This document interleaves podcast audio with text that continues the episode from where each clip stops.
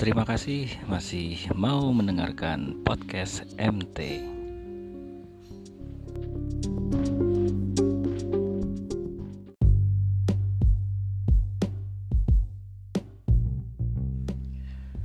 Podcast MT kali ini bicara tentang kembalikan Pancasila ke asalnya. Seperti apa? Sebaiknya kita dengarkan dulu pidato Bung Karno.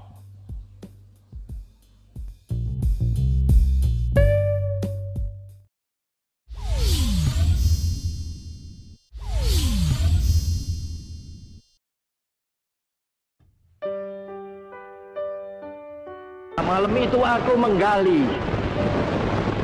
Menggali di dalam ingatanku, ingatanku. Menggali di dalam ciptaku. Menggali di dalam hayalku Apa yang terpendam di dalam bumi Indonesia ini? Agar supaya sebagai hasil dari penggalian itu dapat dipakainya sebagai dasar daripada negara Indonesia merdeka yang akan datang. Sudah terbukti bahwa Pancasila yang saya gali dan saya persembahkan kepada rakyat Indonesia bahwa Pancasila itu adalah benar-benar satu dasar yang dinamis satu dasar yang benar-benar dapat menghimpun segenap tenaga rakyat Indonesia. Satu dasar yang benar-benar bisa mempersatukan rakyat Indonesia itu untuk bukan saja mencetuskan revolusi, tetapi juga mengakhiri revolusi ini dengan hasil yang baik.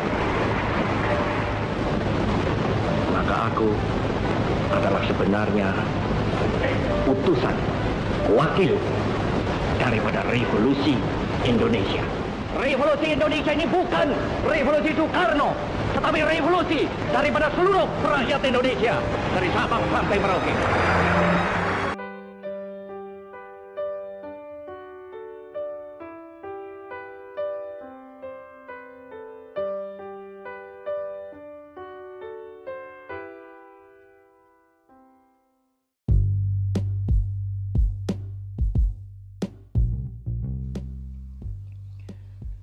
Dr. Muhammad Hatta pernah berkata, Bung Karno lah satu-satunya yang tegas-tegas mengucapkan filosofi Grundslag atau dasar pemikiran untuk negara yang akan dibentuk yaitu lima sila yang disebut Pancasila. Sumbernya saya baca dari Tirto. Seperti kita ketahui lewat catatan sejarah, dan juga tadi sudah didengar uh, cuplikan pidato Soekarno sebelum Indonesia merdeka diproklamasikan para tokoh bangsa duduk bareng merumuskan apa yang menjadi dasar pembentukan negara ini. Diskusi tersebut dipicu oleh pernyataan Dr. Rajiman Wedyo Diningrat saat membuka sidang pembentukan Badan Penyelidik usaha persiapan kemerdekaan Indonesia pada 1 Maret 1945. Saat itu Rajuan bertanya, apa dasar negara Indonesia yang akan kita bentuk ini? Pertanyaan penting itulah yang dipikirkan dan didiskusikan setiap hari, setiap saat oleh para tokoh bangsa hingga puncaknya pada 1 Juni 1945 Soekarno menyampaikan pidato yang akhirnya disepakati sebagai dasar pemikiran dibentuknya negara Republik Indonesia. Ada satu petikan pidato Soekarno pada sidang tersebut yang digelar pada 1 Juni 1945. Sekarang banyaknya prinsip kebangsaan, internasionalisme, mufakat, kesejahteraan, dan ketuhanan. Lima bilangannya, namanya bukan Pancadharma, tetapi saya namakan ini dengan petunjuk seorang teman kita ahli bahasa. Namanya ialah Pancasila. Sila artinya asas atau dasar dan di atas kelima dasar itulah kita mendirikan negara Indonesia kekal dan abadi. Pidato Soekarno itu juga pernah difilmkan oleh Tino Sarunggalo dan Tio Pakusadewo dengan judul Pancasila, Cita-Cita dan Realita. Ulasannya ada di blog mataharitimur.com.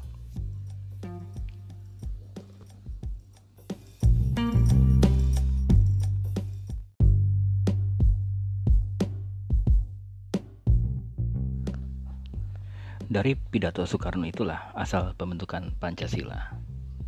Konsep itu dirumuskan dan ditetapkan sebagai asas, dasar, dan tujuan dari Indonesia merdeka. Tujuan dari berdirinya negara ini. Simpelnya, kita mau merdeka, kita mau bikin negara. Lalu apa dasarnya? Lalu apa tujuan dari kita merdeka? Nah, Pancasila adalah jawaban yang disepakati oleh para tokoh bangsa pada saat itu. Keceplosan bicara Yudian Wahyudi yang baru dilantik sebagai kepala BPIP, Badan Pembinaan Ideologi Pancasila, menuai berbagai respon pada saat itu. Ada yang mencoba meluruskan kesesatan berpikir, ada yang melaporkan ke polisi hingga menuntut pencopotannya dari lembaga yang program utamanya adalah membina ideologi Pancasila. Bahkan ada yang menuntut agar BPIP dibubarkan saja. Ku bilang wajar muncul respon seperti itu. Seolah kita sedang asik tidur siang di tengah waktu rihat, tiba-tiba ada orang yang sedang girang-girangnya kesampaian menjadi pejabat penting, lalu menyundut petasan di sebelah kita. Ada yang negatif, tentu ada juga yang positif. Itulah kelaziman kecamuk isu yang menjadi santapan media kita. Para pembela kepala BPIP bergantian menyampaikan argumen. Ada yang menganggap apa yang disampaikan anak baru di lingkungan pejabat tinggi itu tidak salah, ada juga yang mengklarifikasi dengan berbagai teori dan dalil. Intinya, mantan rektor UIN Yogyakarta itu tidak perlu disalahkan, apalagi dicopot dari jabatannya. Kericuhan soal Pancasila akhirnya manjang, bukan cuma soal agama sebagai musuh Pancasila seperti yang uh, dicetuskan Wahyudi tetapi juga soal kesimpulan orang-orang yang menganggap kepala BPIP itu ingin mengganti ucapan salam religius menjadi salam Pancasila. Tapi untuk soal ini sebaiknya Anda membaca cek fakta yang ditulis oleh Ikan Ningtyas di tempo.co. Itu uh, sangat jelas di situ. Ribut-ribut kembali soal Pancasila, aku jadi mikir, kenapa Pancasila masih perlu ditanamkan kepada bangsa ini? Apakah tidak cukup Pancasila kita jadikan kita kembalikan pada posisi semula, yaitu sebagai dasar dan sebagai tujuan bernegara. Tak perlu kita bikin mumet diri sendiri dan akhirnya mengada-adakan teori, bikin dalil tentang Pancasila sebagai pandangan hidup selayaknya agama dan keyakinan leluhur. Coba deh ingat-ingat kembali pelajaran Pancasila yang pernah ada dalam kurikulum pendidikan kewarganegaraan. Disebutlah Pancasila sebagai kepribadian bangsa, pandangan hidup bangsa, sumber dari segala sumber hukum, meskipun faktanya hukum jarang berpihak kepada rakyat jelata. Disebut juga Pancasila sebagai jiwa bangsa Indonesia, sebagai nilai-nilai kehidupan bermasyarakat. Padahal kalau kita tanya langsung ke masyarakat, misalnya nih, kita bertanya kepada masyarakat yang sedang melakukan ritual keagamaan maupun ritual adat saat panen raya. Aku yakin mereka tak menjawab bahwa ritual agama maupun tradisi leluhur yang mereka lakukan itu sebagai nilai-nilai Pancasila. Ya, kenyataannya memang begitu. Bangsa kita hidup dengan nilai-nilai agama dan nilai-nilai tradisi leluhurnya sendiri.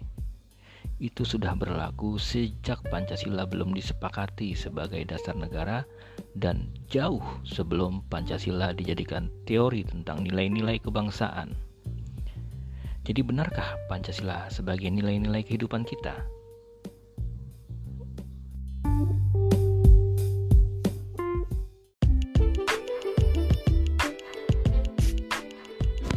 Sebentar, saya mau ngopi dulu. Oh iya, kalau kamu pengen ngopi, cari aja di Tokopedia ada toko yang namanya Seduh Sedih. Di situ tersedia drip bag coffee yang tinggal seduh. Enak sekali.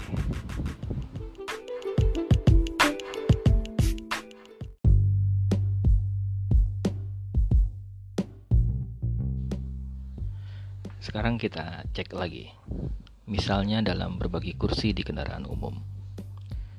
Ketika kita berdiri untuk memberikan tempat duduk kepada orang yang lebih membutuhkan, apakah itu yang disebut Pancasilais? Ketika kita antri dengan tertib, apakah kita menyebut itu etika Pancasila? Sepertinya sih enggak ya.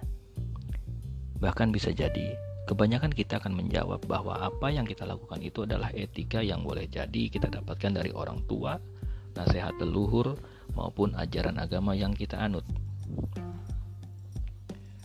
Terlalu rumit jika Pancasila dijadikan nilai dasar kehidupan berbangsa. Dalam soal keyakinan beragama saja, kita punya enam agama resmi dan sekira 245 agama leluhur. Apakah itu bisa kita klaim sebagai nilai-nilai kehidupan Pancasila? Ya nggak gitu-gitulah. Agama resmi yang diakui pemerintah maupun agama leluhur yang sudah ada sepanjang hayat suku-suku di negeri ini sebaiknya dipahami sebagai identitas asli mereka sendiri. Tak perlu diklaim sebagai nilai maupun moralitas Pancasila. Sebaiknya kembalikan Pancasila pada awal penetapannya, yaitu sebagai dasar negara kebangsaan dan sebagai tujuan bernegara. Ya, daripada merumitkan diri dengan konsep-konsep kehidupan yang tak terlalu dibutuhkan rakyat, lebih baik penyelenggara negara fokus pada pencapaian kelima sila dari Pancasila. Fokus saja pada tujuan bernegara, yaitu menjamin kebebasan bangsa ini dalam berketuhanan yang Maha Esa, sehingga tak perlu ada lagi pelarangan pendirian rumah ibadah. Tak perlu kita saksikan lagi diskriminasi terhadap kaum minoritas dan menjamin persatuan bangsa dan mewujudkan keadilan sosial yang benar-benar dapat dirasakan oleh rakyat, bukan hanya oleh kalangan pejabat.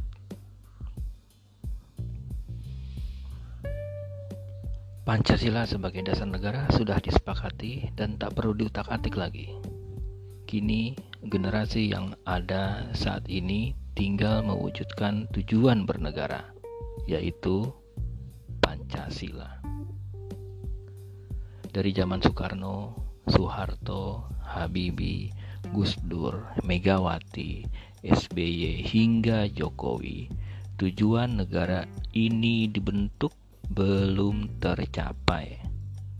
Pancasila sebagai tujuan sama sekali belum terwujud. Soekarno dan para tokoh bangsa di zamannya sudah menyelesaikan tugas mereka menyusun dasar dibentuknya negara. Kini tinggal pemerintah saat ini mewujudkan tujuan dari dibentuknya negara itu, yaitu Pancasila. Pada akhirnya situasi kembali sepi. Tweepers kerap menyebutnya dengan tagar kemudian hening. Apalagi sang kepala BPIP itu sudah berjanji di depan anggota DPR untuk tidak lagi menyampaikan pernyataan kontroversial. Begitulah watak orang kita. Gampang dipancing ricuh dan gampang juga kembali sunyi. Aku jadi ingat obrolan bersama teman-teman di Jogja kemarin. Kami membahas beberapa teman aktivis yang sudah berubah. Bukan berubah nasibnya, itu sih wajar ya, karena mereka hidup semakin berada, semakin baik, karena mendapatkan gaji yang besar dan proyek-proyek dari lingkar kuasa. Yang kami bincangkan adalah perubahan sikap mereka dari yang tadinya kritis terhadap pemerintah menjadi pembela yang sedang berkuasa. Mantan aktivis, kalau kata aku, yang membuatku bikin kaos dan tas melawan lupa lalu lupa melawan. Itu aku menyebutnya begitu. Mereka lupa melawan. Padahal dulunya teriak melawan lupa. Akhirnya mereka yang lupa. Kenapa sih mereka yang dulunya aktivis lalu tiba-tiba bisa berubah seperti orang yang hilang ingatannya? Ya, kenapa mereka bisa hilang ingatannya? Nggak perlu dijawab juga sih. Jangankan sikap. Apa yang penting di negeri ini memang mudah hilang. Bahkan dokumen penting negara kita aja bisa hilang. Dokumen penting negara kita memang pernah hilang. Contohnya notulensi sidang BPUPKI, di mana saat itu Soekarno pertama kali menyebutkan kata Pancasila sebagai landasan filosofis terbentuknya Republik Indonesia. Padahal itu dokumen penting. Dari situlah kita bisa membaca kembali secara faktual, bukan versi yang dirilis penguasa. Naskah proklamasi pun pernah hilang dan baru ditemukan pada tahun 92 apalagi yang hilang ingat surat perintah 11 Maret saat ini dokumen tersebut pun belum ditemukan bendanya yang membuat Soeharto menguasai negara dengan orde barunya. Hilangnya dokumen penting memang punya alasan tertentu. Bisa jadi untuk keamanan dokumen tersebut atau boleh jadi untuk menutupi kebenaran. Kalau dulu dokumen bisa hilang, namun saat ini mestinya semakin sulit menghilangkan bukti sejarah.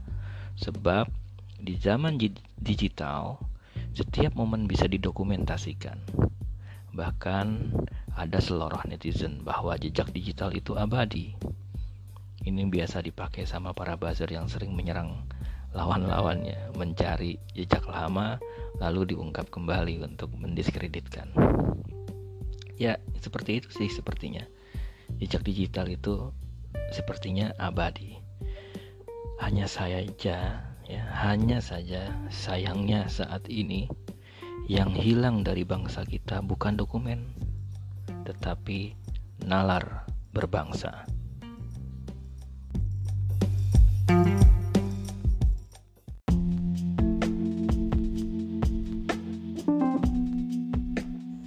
Terima kasih buat teman-teman yang masih mendengarkan podcast MT. Kita berjumpa lagi nanti di episode yang selanjutnya. Bye.